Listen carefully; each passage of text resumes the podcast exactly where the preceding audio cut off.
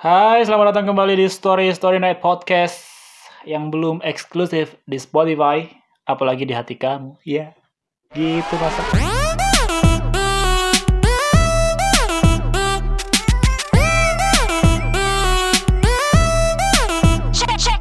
Garing banget, crunchy. Kalah kacang Garuda. Tapi ngomong-ngomong masalah garing ya guys, gue tuh pernah tahu nge-MC satu acara yang lumayan gede. Uh, di, di di di hadapan banyak orang gitu kan. Ya orang orang-orangnya beragam sih. Ada yang sepantaran ada yang lebih tua ada yang lebih muda ada yang masih bocah gitu ya. Kok bocahnya kayak di, di, diteken banget sih mas? Enggak ya ada ada yang bocah gitu maksud gue. Kita kan kadang-kadang kalau nge-MC tuh pengen apa ya ngasih sesuatu yang apa ya mengejutkan gitu kan. Pengen ngasih sesuatu yang eh, kocak gitu kan untuk menarik perhatian. Nggak cuma MC sih tapi juga orang-orang yang tampil nih di depan kayak penyanyi atau stand up komedi gitu dan lain-lain. Nah pas gua waktu itu ngelempar jokes nggak kena ternyata jokesnya garing gitu lah ya. Kayak crunchy banget nih jokes gue tiba-tiba ada yang nyeletuk dari arah penonton. Apaan sih?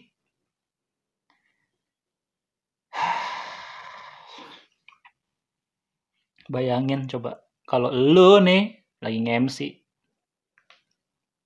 terus ngejoke, joke lu nggak lucu terus tiba-tiba ada yang bilang apaan sih lu nggak jelas deh.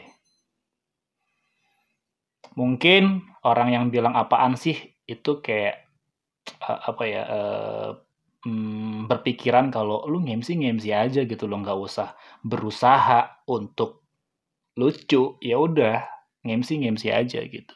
Tapi kita sebagai MC kita tuh pengen ngasih sesuatu gitu loh. Dan kita berusaha untuk itu gitu loh. Jadi kalau ada orang yang berusaha hargai. Susah bener gue ngomong sama lo heran. Tapi yang ngomong masih bocah sih. Yang ngomong masih uh, mungkin belum ngerti harga menghargai jadi ya sudahlah gitu kan. Nggak apa-apa gue aja gitu yang rasa sakit.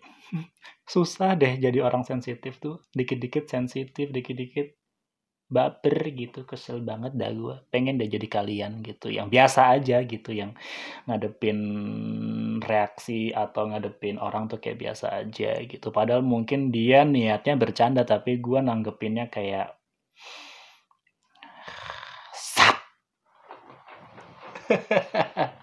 Tapi kejadiannya udah lama dan gue sama orangnya juga udah berteman dengan baik.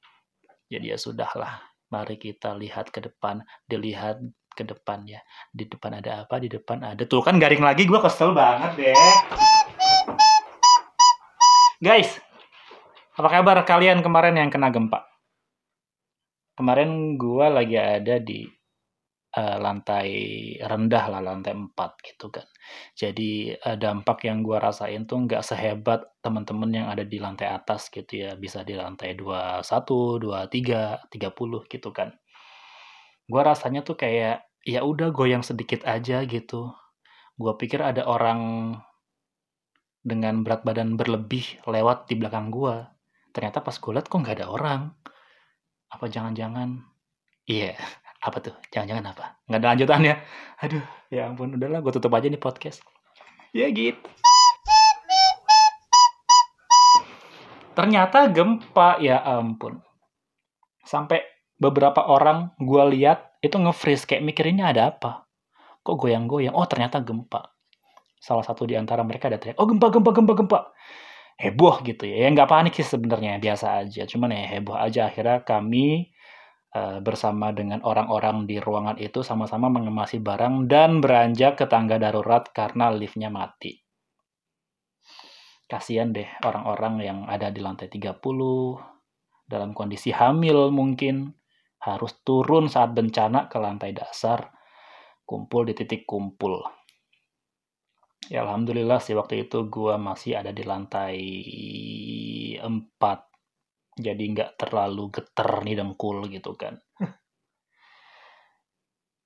Tapi overall gue ngerasa kayak biasa aja gitu. Alhamdulillahnya nggak terlalu yang gede banget gitu kan. Ya udah kita turun dan uh, kumpul di uh, meeting point. Ada lapangan lah gitu kan. Nggak taunya beberapa jam kemudian setelah kita diizinkan untuk kembali masuk dalam gedung ada TV kan di gedungnya terus kita ngelihat berita gitu ternyata uh, orang-orang atau warga di apa di, di tepian pusat gempa yang mana itu ada di daerah Banten itu sampai rumahnya ambruk gitu. Gue ngeliatnya kayak tercenung gitu. tercenung bahasa dari mana itu? Gue gue ngeliatnya kayak tercekat. Ah, aduh tercekat lagi kayak ngeliat pocong. Astagfirullahaladzim gue nyebutin namanya ya Allah. Astagfirullahaladzim. Sorry sorry sorry. Ternyata sampai mana tadi? Ternyata ada loh yang sampai sebegitu terdampaknya. Padahal gue ngerasa getarannya kayak biasa aja. Mungkin karena gue di daerah yang sedikit lebih jauh dari pusat gempa gitu. Sementara orang-orang yang di di sekitaran gempa begitu sangat terdampak gitu kan. Rumahnya loh guys, lu bisa bayangin gak sih tembok rumah lu hancur gitu kan. Rumah yang mungkin lu perjuangkan dengan sekuat tenaga gitu. Lu kerja mati-matian bertahun-tahun, lu kumpulin duit, lu bangun rumah, lu bangun keluarga kecil, tiba-tiba rumahnya ambruk. Gue gak bisa ngebayangin sih rasa sakitnya. Tapi alhamdulillahnya ada kabar katanya pemerintah daerah akan membantu.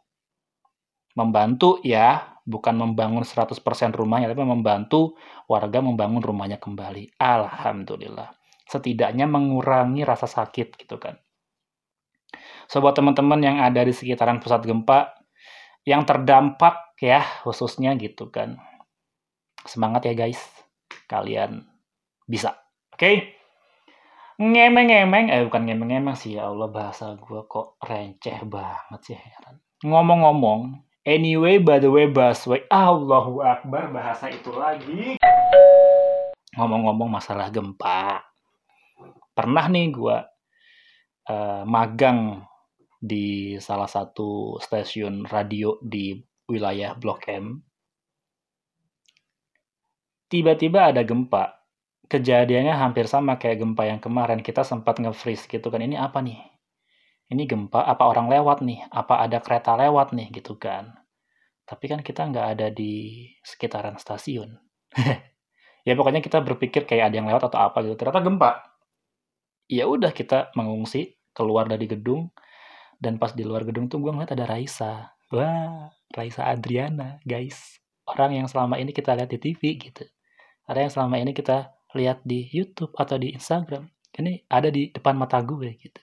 Bukan sesuatu yang patut untuk dibanggakan memang. Tapi ya gue senang aja gitu. Di antara kehebohan yang tercipta waktu itu ada sedikit payung buat kita ngadem nih gitu kan Padahal ya, menurut gue kalau di TV tuh kayak biasa aja gitu kan Raisa. Iya memang cantik tapi ya udah cantik seperti wanita atau artis pada umumnya. Cantik-cantik aja gitu. Tapi pas dilihat secara langsung gue tuh kayak bisa ngerasain langsung auranya nabrak ke gue gitu nggak sih? Mengintimidasi cewek-cewek cantik di sekitarannya.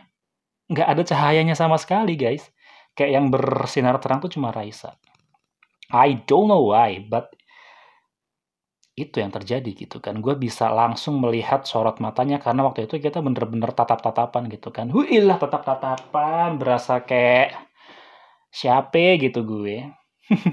Enggak sih, kayaknya dia random aja gitu ngeliatin orang-orang di sana gitu kan. Oh ada yang ganteng, ada yang biasa aja, ada sesok, sesosok yang nggak tahu nih siapa gitu kan. Terus dia liatin lama gitu kan. Ternyata sosok ini adalah gue. Gua memergoki Raisa natap ke gue tentu saja gue langsung memalingkan pandangan karena gue kan orangnya alim solih gitu kan. Enggak anjay. Gue nggak kuat aja ngeliat matanya jadi ya udahlah. Gue langsung memalingkan pandangan. Tapi uh, selama beberapa detik gue ngeliat dia gue dengan jelas bisa melihat lekuk-lekuk garis wajah gitu kan. Gue ngeliat dengan jelas tulang pipinya gue lihat dengan jelas tulang matanya, matanya juga gitu kan gue lihat pupilnya yang bersih. Kadang kan ada ya cewek yang matanya tuh kayak kotor gitu kan ada sedikit kuning, ada sedikit merah dan lain-lain. Tapi ini bersih gitu kan. Wow, jadi jadi kayak terpancar belalak-belalak gitu kalau kata hadis.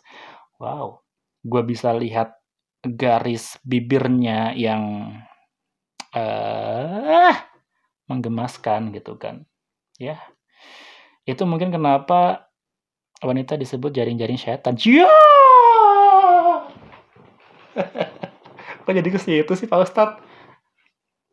Ya pokoknya gitu lah. Jadi seneng aja gitu ada Raisa. Ya walaupun bukan sesuatu yang bisa dibanggakan juga. Terima kasih teman-teman sudah klik dan dengarkan podcast yang gak jelas ini. Sampai jumpa di lain kesempatan. Bye-bye.